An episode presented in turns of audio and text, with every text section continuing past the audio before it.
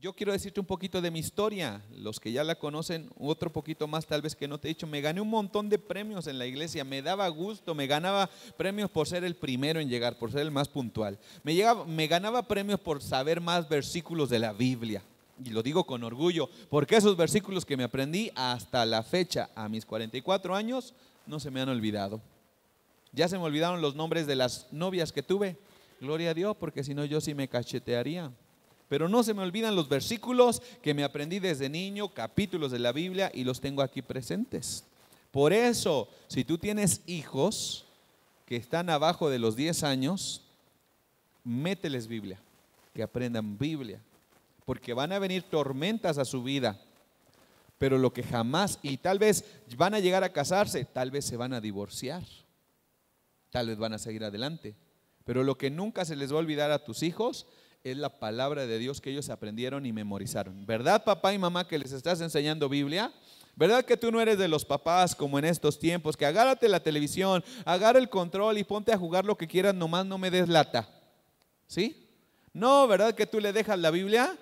Ah, hablándole como que a dónde. Eso es lo que tienes que hacer. Si tú quieres resultados diferentes, tienes que hacer qué?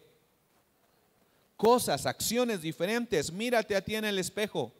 ¿Quieres que tus hijos sean como tú? Síguele como vas. si, quieren que, si quieres que sean mejores que tú, el secreto es, dales Biblia, dales palabra de Dios. Instruye al niño en su carrera para cuando sea viejo no sea parte de ella. Y todos los que desde pequeños nos metieron Biblia y nos llevaron a la escuela dominical y nos llevaron a la iglesia Tal vez cayeron, caímos en las drogas, tal vez hasta en la homosexualidad algunos, tal vez hasta ladrones, tal vez hasta asesinos, pero te digo algo, la palabra de Dios queda presente y siempre en tu corazón está, pero esta no es mi casa, las drogas no son mi estilo de vida, el asesinato no es mi forma de vida, el tener amantes, porque está la palabra de Dios en tu corazón y tarde o temprano te hace regresar a casa. Y de esto quiero hablarte, porque yo tenía sueños y sigo teniendo sueños. No tengo sueño, ¿eh? es diferente, sueño y sueños. Tenía sueños y Dios ponía en mi corazón ser pastor, ser presidente. Y quiero decirte que ya Dios toda donde he estado, Dios me ha permitido ser presidente. Fui presidente de mi generación cuando estaba en el Instituto Bíblico en el último año para graduar, de lo cual me arrepiento. Porque qué lío es trabajar con mujeres. Te lo digo con todo amor y respeto, mujeres. Porque en la graduación, qué horror. No se pueden poner de acuerdo para el color de las servilletas para el color de los manteles en la graduación y se aventaban una bronca las hermanitas del seminario. No, es que no queremos esos vasos, no, es que no queremos el agua de ese sabor, no, es que mejor este guisado. Y yo era el presidente y ahí tenía que andar. Este, bueno, pues miren, que no se enojara esta con esta, para que todos felices ya nos graduáramos finalmente del Instituto Bíblico. Este, y nosotros los hombres, a nosotros los hombres es rojo es morado y punto, pero para las mujeres, ¿cuántos morados hay? Lila, morado, uva, etcétera, etcétera. Te, te digo un poquito para que veas entonces cómo es. Dios dijo, yo quiero ser presidente y Dios me ha conseguido ser presidente de muchas cosas, hasta de la República. Ya les he contado mi testimonio. ¿No sabes que yo fui presidente de la República Mexicana? ¿No sabían? Levanten la mano quien no sabían que yo fui presidente de México. Ahorita le voy a contar. Cuando Zoe tenía como cuatro o cinco años, ella prendía la televisión y veía en las noticias a Felipe Calderón Hinojosa. Y ella toda la vida cuando tuvo esa edad pensó que yo era Felipe Calderón. Y cuando yo regresaba de trabajar, y que ella había visto en alguna noticia al señor presidente Felipe Calderón y me veía, yo no reaccionaba hasta con el tiempo me di cuenta que todo, en mucho tiempo ella pensó que yo era el presidente. Y ¿cómo si yo estabas acá en la tele, tan rápido llegaste aquí a la casa o viceversa, si apenas saliste de la casa y estás ahí metido en la tele? Por eso digo en broma, gracias a Dios que me ha concedido las dos cosas, los dos anhelos que siempre quise ser, presidente de la República y pastor. Pero quiero que veas el Salmo 126. El Salmo 126, como todos los salmos, está precioso. Salmo 126 dice así, cuando el Señor haga volver de la cautividad a su pueblo, porque Sión es su pueblo, ¿en qué momento se sueña? ¿En qué momento tú tienes sueños? Vamos a leer el Salmo 126, versículo 1. Cuando el Señor hiciere volver la cautividad de Sión, seremos como los que sueñan. Y aquí está la primera declaración. Los sueños solo son para las personas que. Los sueños solo son para las personas. Vean. Piénsenle tantito, porque para leer la Biblia se tiene que pensar. Tienes que analizar, tienes que involucrar tu cerebro los sueños, el tener sueños en el corazón solo es de las personas. ¿Nadie lo ha descubierto? Ah, por ahí se escucha, por ahí se empieza a escuchar. A ver, los sueños son para las personas. Ah, sin miedo. Los sueños son para las personas. Los sueños son para las personas. Vamos, vamos, convéncete. Los sueños son para las personas. Ayúdenme a este lado. ¿Los sueños son para las personas? No, no, no, más fuerte. Los sueños son para las personas. Más fuerte. Los sueños son para los. Los sueños son para los. Así dice la Biblia. Cuando el Señor haga regresar de la cautividad a su pueblo, entonces su pueblo comenzará a tener sueños, anhelos. Porque mientras eres esclavo, no tienes tiempo de soñar. O, matas tus sueños porque eres esclavo del alcohol. Y ese dinero que tú querías usar para ese sueño que tienes, no lo puedes usar para el sueño que quieres y que siempre has tenido porque eres esclavo del alcohol y ese dinero te lleva a no usarlo en tus sueños, sino en lo que te esclaviza. ¿Sí o no? El que tiene amantes, el que es esclavo de muchas mujeres, tiene sueños, tiene sueños de esto y aquello, pero no puede pensar y trabajar en sus sueños porque todo lo está invirtiendo en lo que lo esclaviza. Qué profundo, ¿no? Por eso, si tu hijo lo ves que ya no quiere seguir estudiando, que ya no quiere seguir adelante, es porque le han esclavizado y por eso sus sueños han muerto. Y su máximo anhelo es vender chicles y su máximo anhelo es ser cacharpo. No estoy diciendo que vender chicles y ser cacharpo sea malo, es una buena forma de obtener dinero, pero ese es un nivel superior. ¿No hay otro nivel más allá de vender chicles y de ser cacharpo? ¿Sí o no? O levanten la mano, ¿quién quiere que su hijo, su máximo anhelo sea mamá? Y yo sé que muchos niños, ¿verdad? ¿No te ha tocado niños que quieren ser cacharpos? Porque ellos se imaginan que qué padre ir ahí volando, ir gritando, ir paseando nomás para allá, pero pregúntenle a Héctor.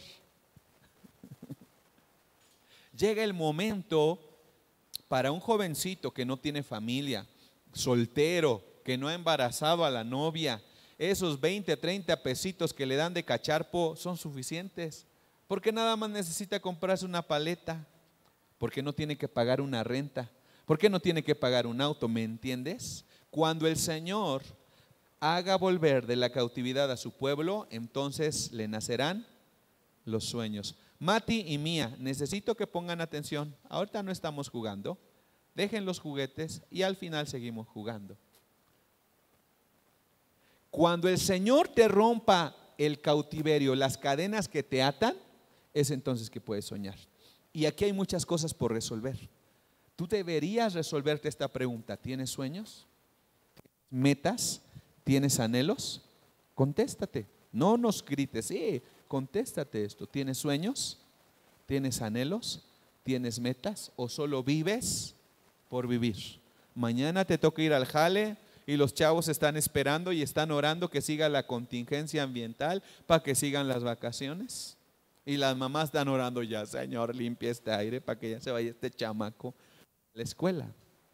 Y así vivimos muchos, nada más por el día a día, por el compromiso que tengo, pero un sueño, un anhelo me lleva a pensar a largo plazo. Y aunque ahorita solo son cinco pesos, no importa, tengo un sueño y esos cinco pesos al ratito me van a servir para comprar, para conseguir aquello que yo tengo como sueño. ¿Cuál es tu sueño? Si tú tienes algo en que anotar, yo te invito en que anotes. Sueño es este.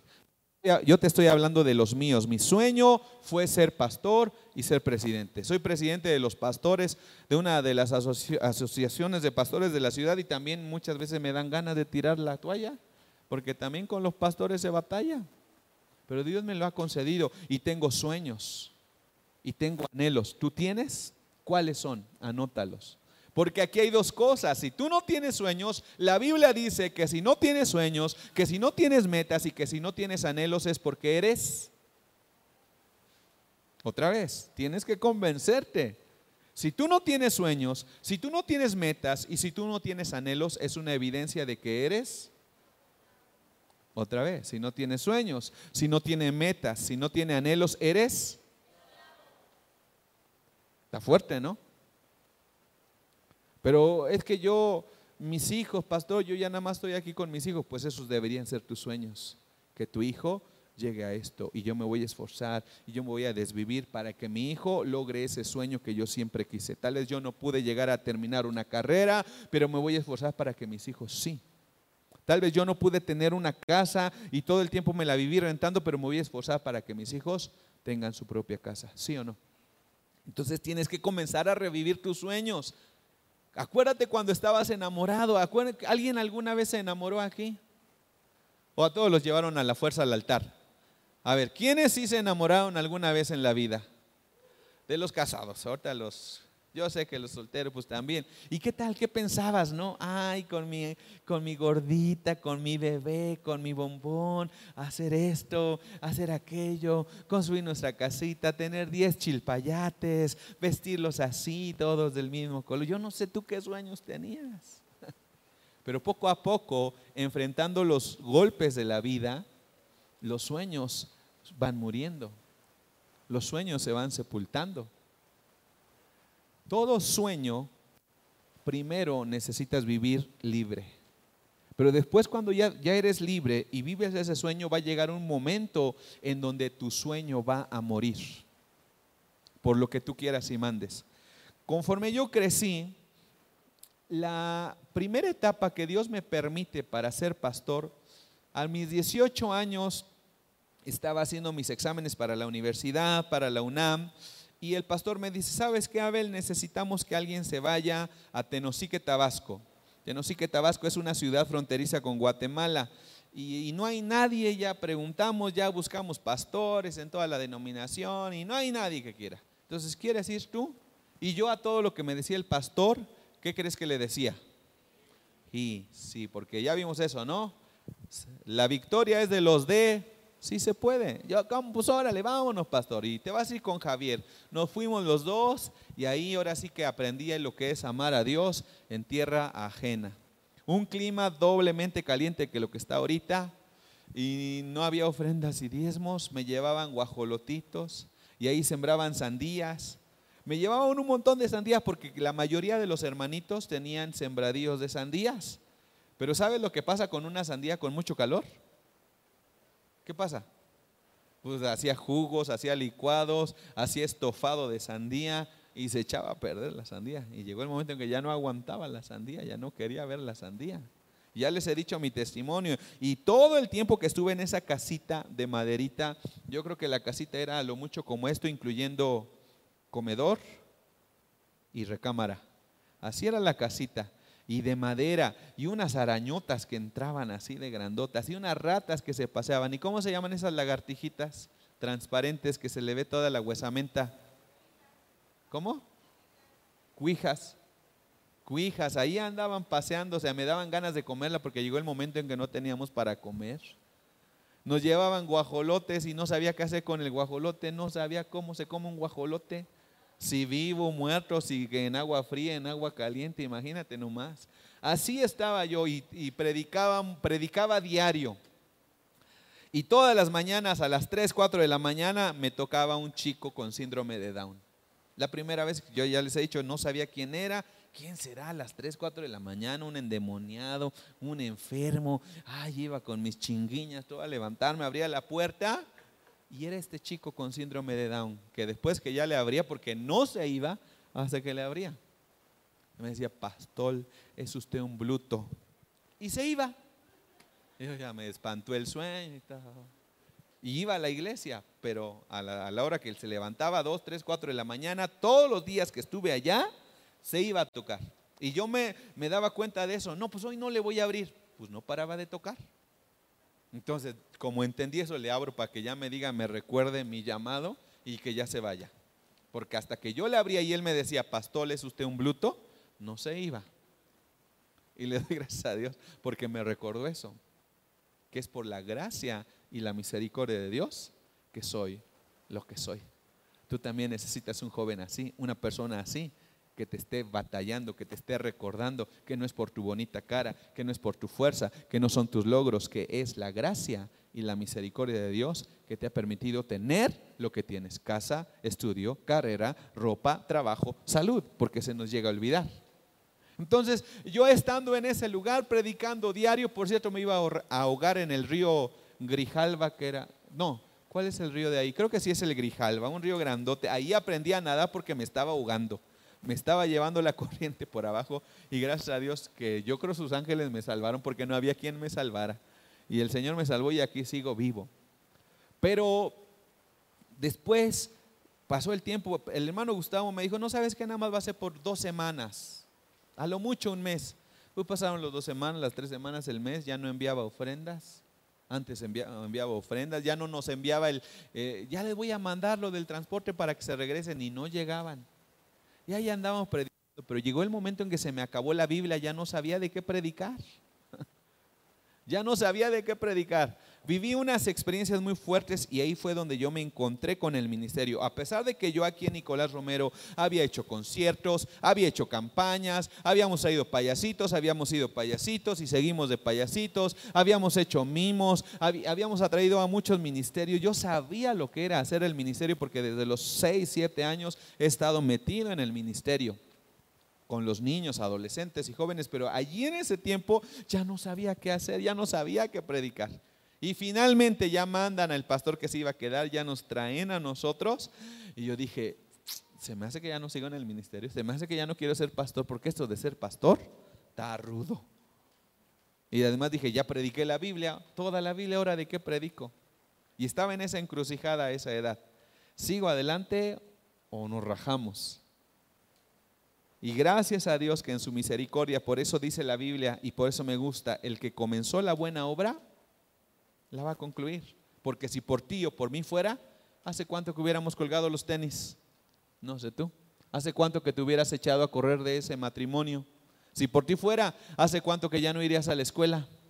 Si por ti fuera, ¿hace cuánto que tal vez ya te hubieras suicidado? Si por ti fuera, ¿hace cuánto que tal vez ya estarías en un anexo o en una cárcel? Si por ti fuera, ¿hace cuánto que estarías en un hospital o tal vez muerto? Por eso, gracias a Dios que el que comenzó la buena obra, la perfeccionará y no te va a dejar en paz hasta que cumpla el propósito. Lo único que está esperando de ti es disposición. Y ahí fue donde mi sueño murió. Ya no quiero. Pero gracias a Dios decidí por seguir entrar al instituto, ahí aprendí, porque yo le dije a Dios, Señor, cuando yo cuando tú quieras que yo sea pastor, te voy a pedir dos cosas. Y miren que Dios me las cumplió quiero tener la mejor capacitación bíblica que se pueda y quiero estar casado. Porque me di cuenta ya que si se necesita alguien que te ayude en el ministerio, yo nomás sabía hacer huevito revuelto. Bueno, huevito ahogado. Y ya les dije cuál era mi canto lema, ¿no? Huevo, huevo, Huevo en la mañana, huevo al mediodía, huevo, huevo al ponerse el sol. Ese es un canto, no dice así la letra, pero yo la componía junto con Javier porque era lo único que comíamos así cuando había varo. Cuando los hermanos diezmaban, cuando los hermanos ofrendaban, podíamos darnos el lujo de comernos un huevito. Pero todas esas experiencias las recuerdo y las tengo aquí en mi corazón y me hacen tener presente que es Dios y su misericordia. Y lo que te quiero decir a ti, Dios te ha depositado también sueños, porque la iglesia no solo se trata de cumplir los sueños del pastor. ¿Cuál es tu sueño? ¿Cuál es tu sueño? ¿Qué cosa Dios te ha puesto a ti? Dios quiere que lo cumplas. Tal vez algunos de ustedes Dios les ha dicho, oye, yo quiero que levantes una casa hogar en donde los ancianos, en donde los viejitos, ahí tú los cuides, tú los atiendas, formes un equipo y los, les estés dando de comer. O tal vez a otros les ha puesto el sueño de trabajar con los drogadictos. Tú vas a tener un centro de rehabilitación, vas a traerte a los drogadictos, aquí les vas a dar sus chicotazos. No, no es cierto. Aquí les vas a ayudar para que dejen las drogas. O tal vez tú vas a tener una escuela, o tal vez tú vas a ser un ingeniero, o tal vez tú vas a ser un diputado. Sueños que Dios ha puesto en ti, que Dios ha puesto en tus hijos. Y tienes que trabajar por ellos. Cuando el Señor haga volver de la cautividad, entonces yo quiero que reflexiones en esto. ¿Estás soñando? ¿Tienes anhelos? Porque si no los tienes, lo primero que tienes que hacer es romper, que Dios rompa esas cadenas que te están atando. Eso que te ha hecho matar tus sueños y que ya se te ha olvidado lo que tú querías. Y que ya tú dijiste, no, es que no se puede, es que es muy difícil, es que el dinero, es que la salud, ya las riumas, lo que tú quieras. Y te has llenado de un montón de pretextos que has sepultado tus sueños. Y no solo eso, estás sepultando los sueños de tus hijos, de tu esposa, de tu esposo, porque vienen tus hijos, oye mamá, que mira que yo, ay, ay, ya cállate, ya no sabes que vivimos en San Pedro. Y viene el hijo, es que mamá, mira yo, ay, ay, ay, le da su coscorón. No, no ves que tú estás estudiando en una primaria pública y comienzas a matar no solo tus sueños, sino también ya matas los sueños de tus hijos. Porque cuando son niños o somos niños queremos ser astronautas, doctores y veterinarios cuando menos, ¿sí o no?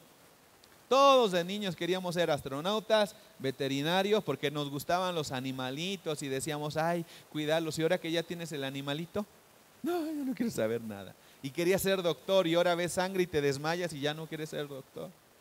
Quería ser astronauta y te dan náuseas las alturas te da vértigo y ya ni astronauta, ni veterinario, ni doctor. Pero si tu hijo tiene esos sueños, ¿qué le vas a decir? Sí, tú lo vas a lograr, tú lo puedes lograr, porque te acuerdas cuando tú le decías eso a tu papá que te decía, cállate chamaco, ya vete a lavar los calzones. Digo, yo no sé. Y ahora, ¿qué le dices a tu hijo, a tus niños, a tus nuevas generaciones cuando te vienen? Oye, yo quiero ser DJ. Ah, te vas a morir de hambre, eso ni sirve. ¿Y quién iba a pensar, verdad? Que en nuestros tiempos, cuando todos los instrumentos eran en vivo, ahora los chamacos nomás apachurran un botón y sale toda la música junta. Y si vieras, ve nada más todos esos conciertos de DJ, cómo se llena de chamacada. y ya nomás hay un fulano ahí, apretando botones, poniendo música y todos también prendidos. Así es que el sueño que Dios le ha dado a tu hijo, siémbralo, anímalo, proveele las herramientas, porque es ahora porque al ratito cuando llega la prepa y ya no quiera, ¿por qué le dices a tu hijo, oye, ¿por qué ya no quieres ir a la escuela? Ni le preguntes, porque tú fuiste la culpable. Porque le sepultaste los sueños desde pequeño. Salmo 126, 1. Cuando el Señor nos rompa la cautividad, nos rompa las cadenas, entonces comenzaremos a soñar. La primera evidencia de una persona libre, ¿cuál es? No que está dormido como ahorita algunos de ustedes, ah, yo soy libre, pastor. La primera evidencia de que hay persona libre es porque tiene sueños, tiene metas, tiene anhelos. Y ahora, vamos, dale un aplauso a Dios.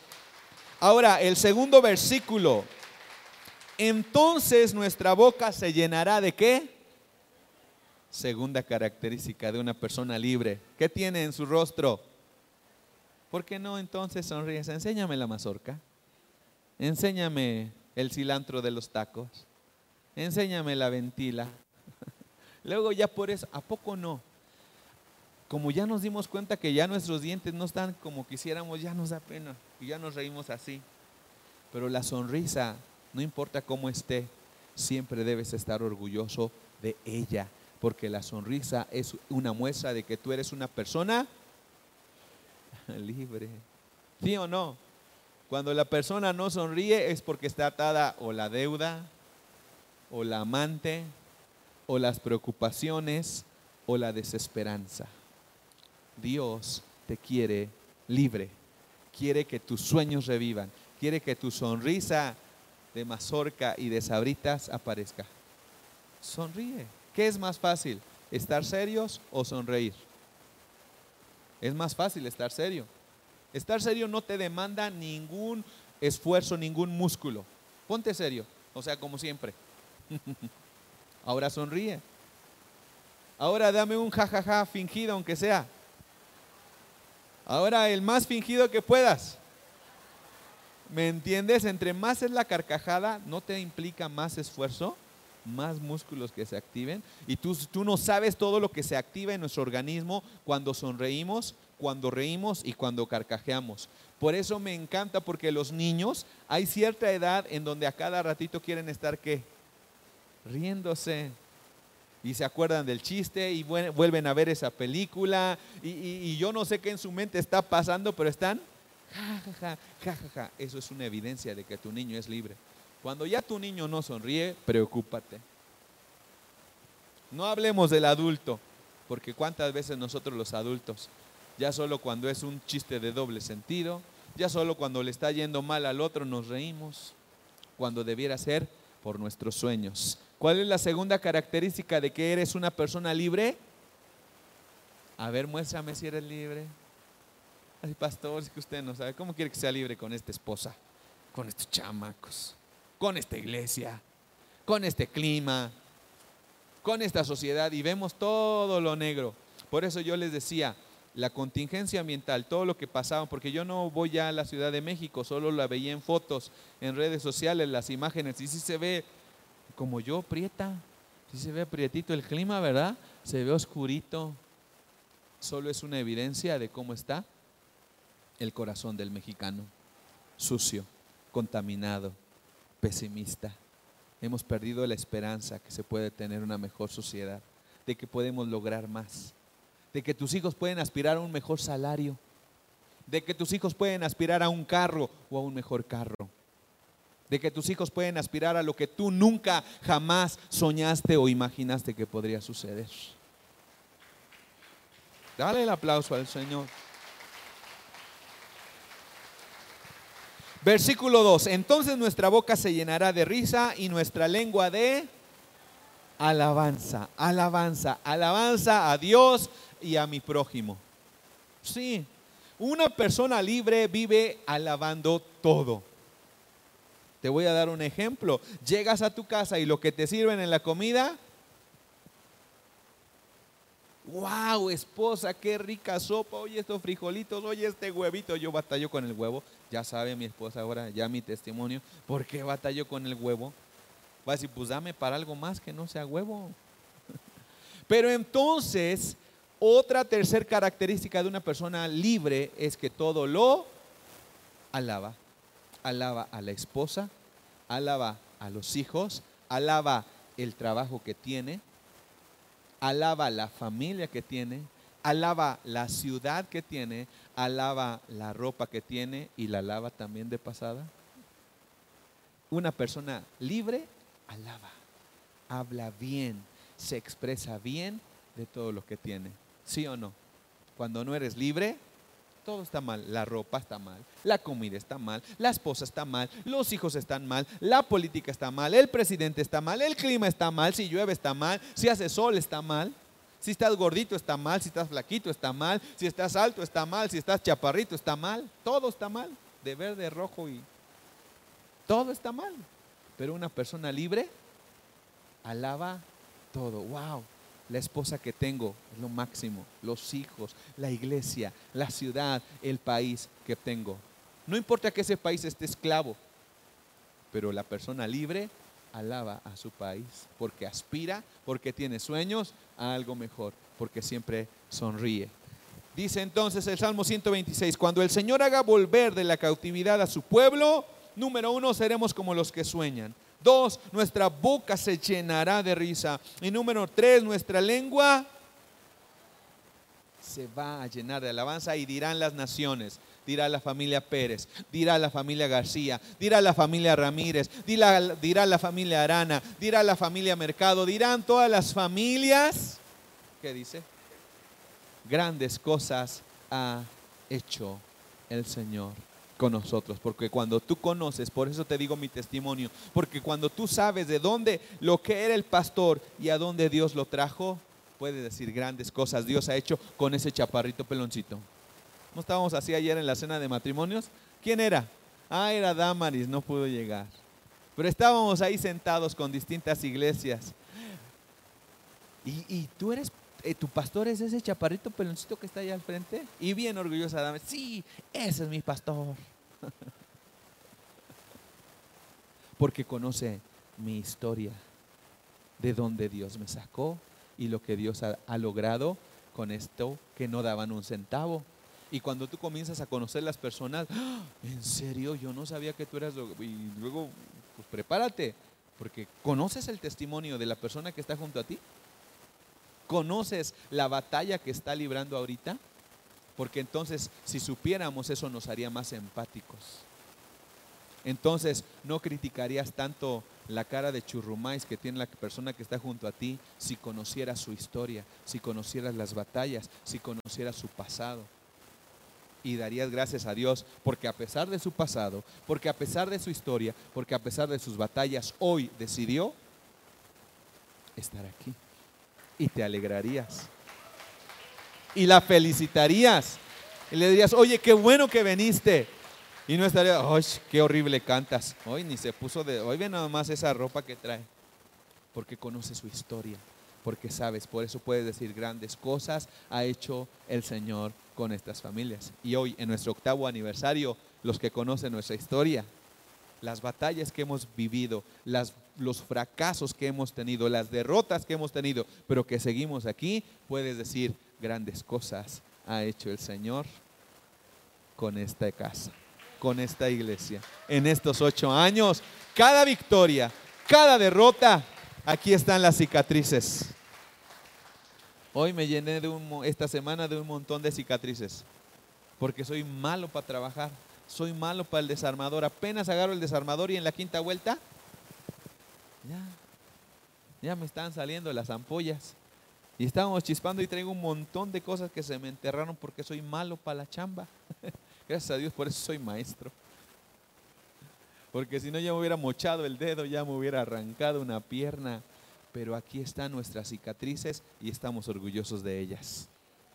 Porque esa cicatriz no me desangró, porque esa cicatriz no me mató, llámese divorcio, llámese enfermedad, llámese demandas, llámense juicios, llámense deudas, como quieras llamar tus cicatrices. Podrías ponerle nombre a cada una de tus cicatrices, porque esta tal vez fue por un hombre infiel. Esta otra cicatriz tal vez es por un hijo malagradecido. Esta otra cicatriz que traigo acá es por ayudar a una persona que yo amaba y que nunca me lo agradeció. Pero estoy orgulloso de esa cicatriz porque no me desangré, porque no me quedé muerto, me levanté y como el perrito. ¿Qué hace el perrito en la herida? Se la lame y sigue adelante. Porque sabes, la saliva tiene propiedades antisépticas y curativas. La saliva de cada ser, de cada ser viviente. Por eso, si no tienes nada, lo mejor que puedes hacerle una herida es, ¿qué te han dicho cuando te muerde una serpiente? Y escúpela. Tus heridas, hermanito. Y con eso termino. Grandes cosas ha hecho Jehová con nosotros, por lo tanto estaremos, yo estoy alegre, porque cada momento, cada escalón de esta escalera que Dios me ha permitido vivir han redundado en alegría. Yo jamás imaginé tener una esposa tan hermosa como la que tengo. ¿De verdad? Porque como puedes ver, aquí ves a un Brad Pitt, ves a un William Levy. Esta mujer podría estar con un Brad Pitt o con un William Levy porque es preciosa es hermosa y tú no sabes las virtudes que tiene yo, que, yo sí sé. Y está aquí. Jamás imaginé tener estos hijos. Jamás tener, tener este hijo. Vean a Daniel, cuántos éxitos, cuántos anhelos y cuántas cosas está logrando. Tampoco a Zoe. Jamás me imaginé tener a esa hija tan preciosa. Tampoco una suegra así, de verdad. Yo creo que otra suegra, la primera, ahí nos vemos. Quédate con tus calcetines sucios. Pero ahí está. ¿Y sabes qué? Estoy agradecido porque jamás imaginé que hombres como Vicente, como Raúl, como Alfonso, como Héctor, como Valentín, como César, como Saúl, estuvieran dispuestos a dar su tiempo, su vida, su dinero, su familia por mí. No lo merezco, no lo merezco. No merezco ningún centavo que ellos han depositado aquí. No merezco ni una hora que ellos han sembrado aquí. No merezco el tiempo que han descuidado a su familia por atenderme a mí, por acompañarme a mí. Por eso puedo. Porque Dios me ha pagado más de lo que merezco. Tú, tú, tú eres una evidencia de que Dios no me paga como merezco. Y te digo algo, aunque creas que soy orgulloso, yo y mi familia somos una expresión de que Dios te da más de lo que mereces. Y la persona que está junto a ti también. El esposo y la esposa que tienes. Así es que vamos a cerrar porque ando inspirado. Pero Salmo 126, cuando el Señor haga volver la cautividad de Sión, seremos como los que sueñan. Nuestra boca se llenará de risa, nuestra lengua de alabanza. Entonces dirán entre las naciones, Grandes cosas ha hecho el Señor con estos. Grandes cosas ha hecho con nosotros, por lo tanto estaremos alegres. Y termina el capítulo. Haz volver nuestra cautividad, oh Jehová. Por eso, por eso el salmista dice, haznos regresar ya de esa cautividad, porque ya quiero volver a soñar. Hazme regresar de esa cautividad, porque ya quiero volver a sonreír. Hazme regresar de esa cautividad, porque ahora sí quiero tener nuevamente alabanza y dejar las quejumbres y los reclamos. Ve cómo dice el versículo 4, por eso ya suéltame, suéltame estas cadenas. ¿Cuáles son las cadenas que tú necesitas pedirle a Dios que te suelte? El salmista en este versículo 4, por eso ya sácame de esta cautividad. Yo creo que eso debemos orar, porque no veo a muchos de ustedes sonriendo, porque no veo muchos de ustedes expresiones de alabanza, porque no veo también en ustedes muchos sueños que me digan, oiga pastor, como Pinky Cerebro, yo estaría feliz que cada día me llegaran, cada domingo que me llegaran, pastor, vamos a conquistar. Pastor, vamos a conquistar. Nicolás, espérense con Nicolás Romero, vamos a empezar. Yo estaría feliz de que sus hijos jóvenes vinieran y me dijeran, pastor, mire, vamos a esa colonia. No hemos ido a esa colonia. Oiga, pastor, mire, ya juntamos esta comidita. Vamos a llevarle esta despensa a aquella familia. Eso es conquistar el mundo yo estaría feliz de que ustedes me atiborraran de sus sueños para que juntos los lleváramos a cabo. Esto es la iglesia. Es un montón de soñadores libres por Cristo que vamos a realizar el sueño que Dios ha puesto en nuestro corazón. Sigue el versículo 5. Los que sembraron con lágrimas Ve el versículo 5, los que sembraron con lágrimas. ¿Sabes las lágrimas que hemos derramado por esta casa? Yo no sé las lágrimas que tú has sembrado aquí por tenerle paciencia a este fulano que se llama pastor. Pero seguramente te he costado lágrimas. Porque tal vez en alguna ocasión tu esposa te ha dicho vámonos a otra iglesia. Porque tal vez te ha costado lágrimas ver que tus hijos no encuentran aquí lo que quisieran pero tú has dicho, no, esta es mi casa y aquí me quedo. Los que sembraron con lágrimas, con regocijo segarán.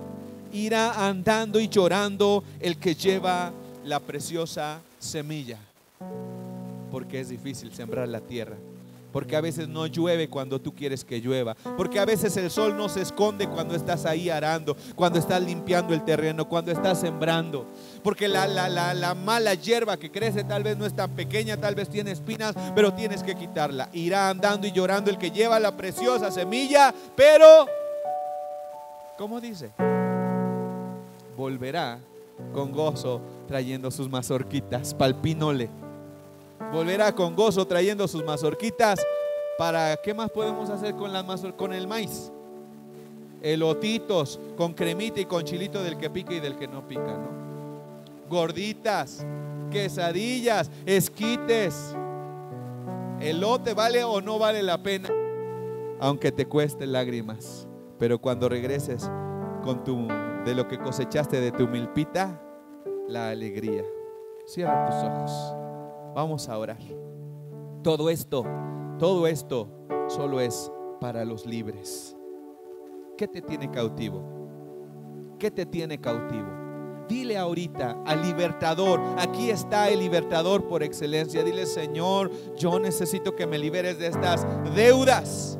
Vamos, ora, porque no es con espada, no es con fuerza, es con mi espíritu. Ha dicho el Señor que se gana la batalla. Dile, Señor, rompe estas cadenas que tal vez son deudas, rompe estas cadenas que tal vez es enfermedad. Si tú estás enfermo, aquí está el doctor, aquí está el sanador y dile, rompe estas cadenas que me han dicho y se llama cáncer. Rompe estas cadenas que me han dicho que se llama leucemia. Rompe estas cadenas que me han dicho que se llama artritis, porque aquí está el doctor, aquí está el sanador, aquí está el libertador. ¿Cuál es tu cadena? Vamos, menciónala. Tienes que abrir tus labios. Tienes que decirle, Señor, rompe esta cadena. Vamos, vamos, dile, Señor, rompe esta cadena que se llama.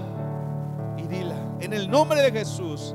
Tal vez es divorcio, porque el divorcio ha estado tocando a tu puerta, porque te ha dicho ya no más, ya cada quien por su lado, ya se acabó esto, pero dile ahora en el nombre de Jesús rompe esa cadena que se llama divorcio. Tal vez ustedes jóvenes ya no anhelan, ya no sueñan con seguir adelante en los estudios, dile rompe esta cadena de, de que ya no quiero seguir adelante, de que esos sueños se han acabado, rompe esta cadena.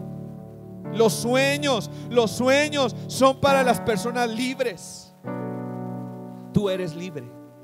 Dios te llamó a libertad. Así es que yo te voy a invitar, ponte de pie. Vamos, ponte de pie y dile, Señor, soy libre. Porque si el Hijo libertare, seréis verdaderamente libres. La libertad no es una psicología, no es una filosofía. La libertad es una persona y se llama Jesucristo.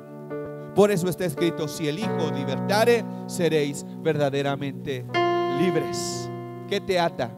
Aquí está el libertador.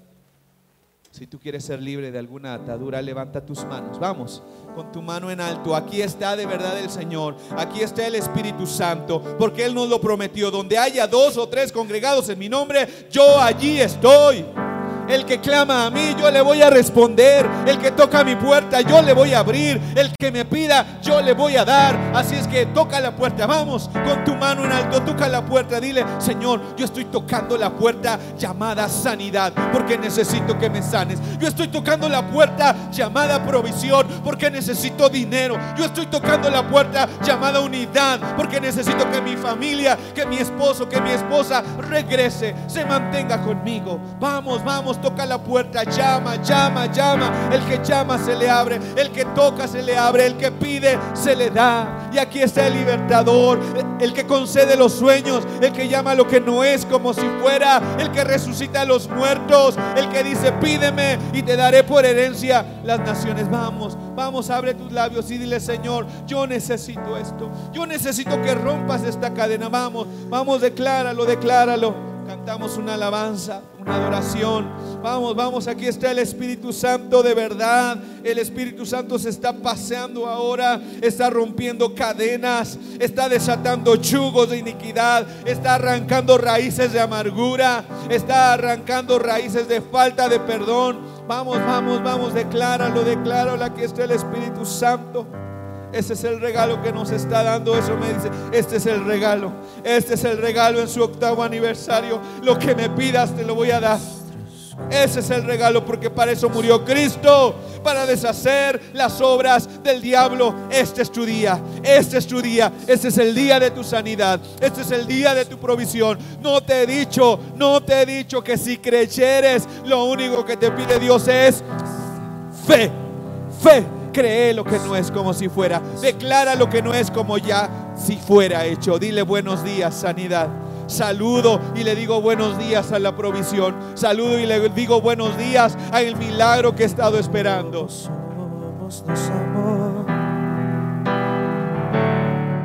Vamos a cantar. Hoy nos acercamos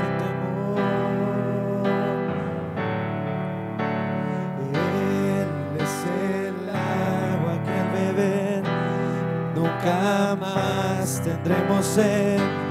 Jesucristo basta, Jesucristo basta.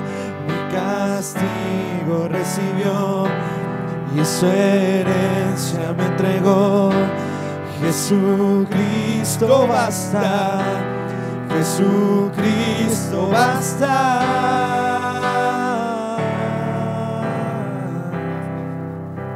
Tal y como somos. Tal y como somos, nos amó. Así te ama Dios, así como estás ahorita. Hoy nos acercamos sin temor, sin temor, tal y como somos, nos amó. Vamos. Hoy nos acercamos sin temor. Bebe, bebe esa agua que da vida. Bebe, bebe la agua que sacia. Jesucristo basta, Jesucristo basta, mi castigo. Tú ya no mereces el castigo. Cristo ya pagó. Cristo ya pagó por tu culpa. Jesucristo basta. Jesucristo es suficiente. Jesucristo basta. Quiero cerrar con una última oración. Si tú necesitas un milagro, yo creo que aquí está Dios. Vamos. Se requiere pasos de fe. Cuando tú quieres un milagro, tienes que dar un paso de fe. Porque la fe es el punto de contacto entre tú y Dios, entre el milagro que necesitas y Dios. Vamos. ¿Alguien más necesita un milagro? Pasa.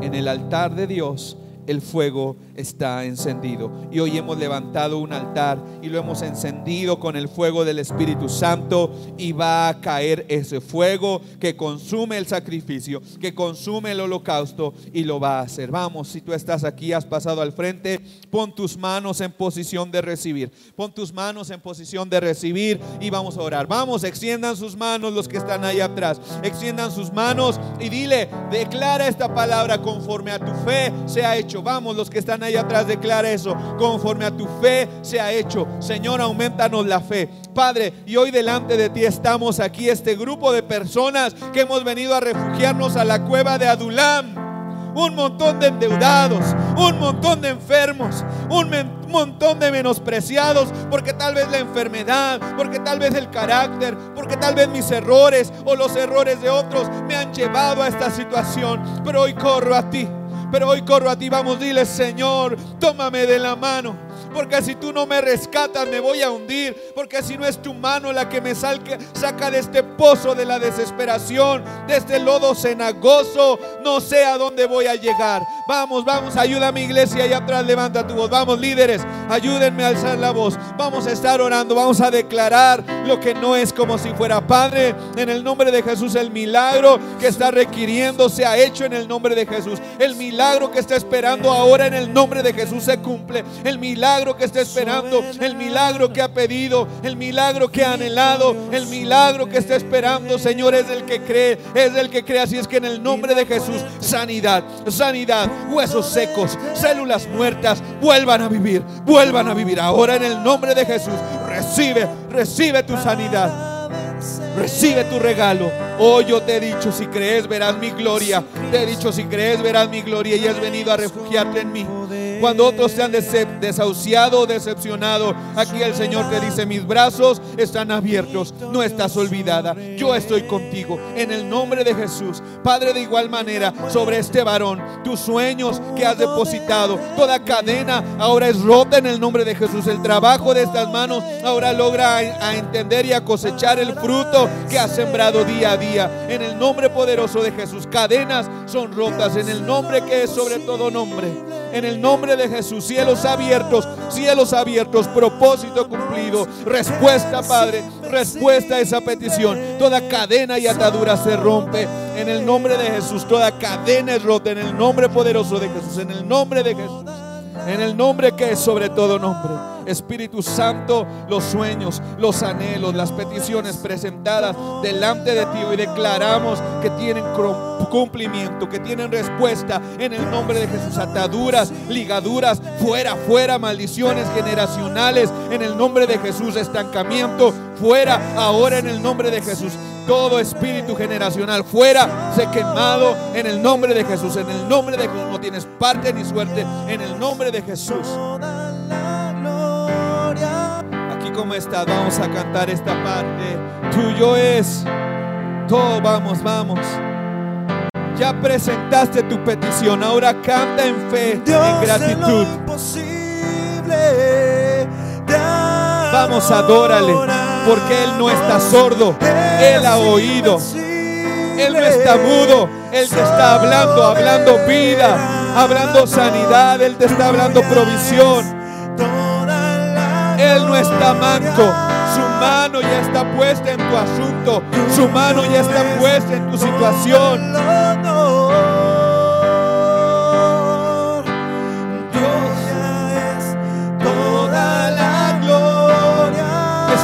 Señor. Ahora mi petición es mi testimonio. Termina, repite esto, los que están aquí al frente. Señor Jesús, levanta tu mano. Señor Jesús, a partir de ahora, mi, petición se convierte en mi testimonio. Una vez más, Jesucristo, a partir de hoy, mi petición se transforma en mi testimonio, porque tú ya estás haciendo. Tus manos ya están actuando. Tu voz ya está hablando. Tu mirada ya está sobre mí. Gracias, Señor. Dios de lo imposible. Dios de lo imposible.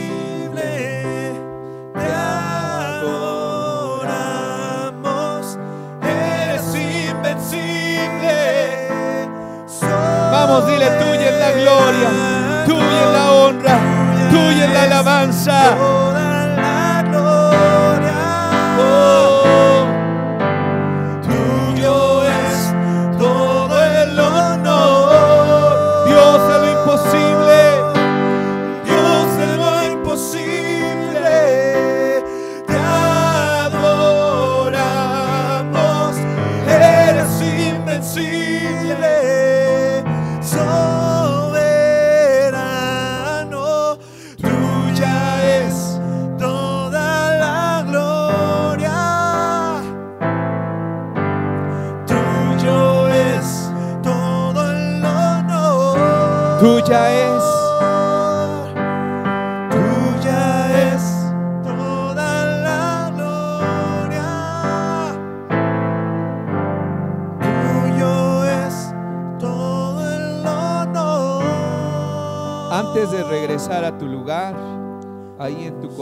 Tal vez con palabras muy suaves, pero con boca abierta, dile, Señor, gracias yo no sé por qué. Si tú pasaste aquí por sanidad, dile gracias porque me regreso a mi lugar con mi sanidad.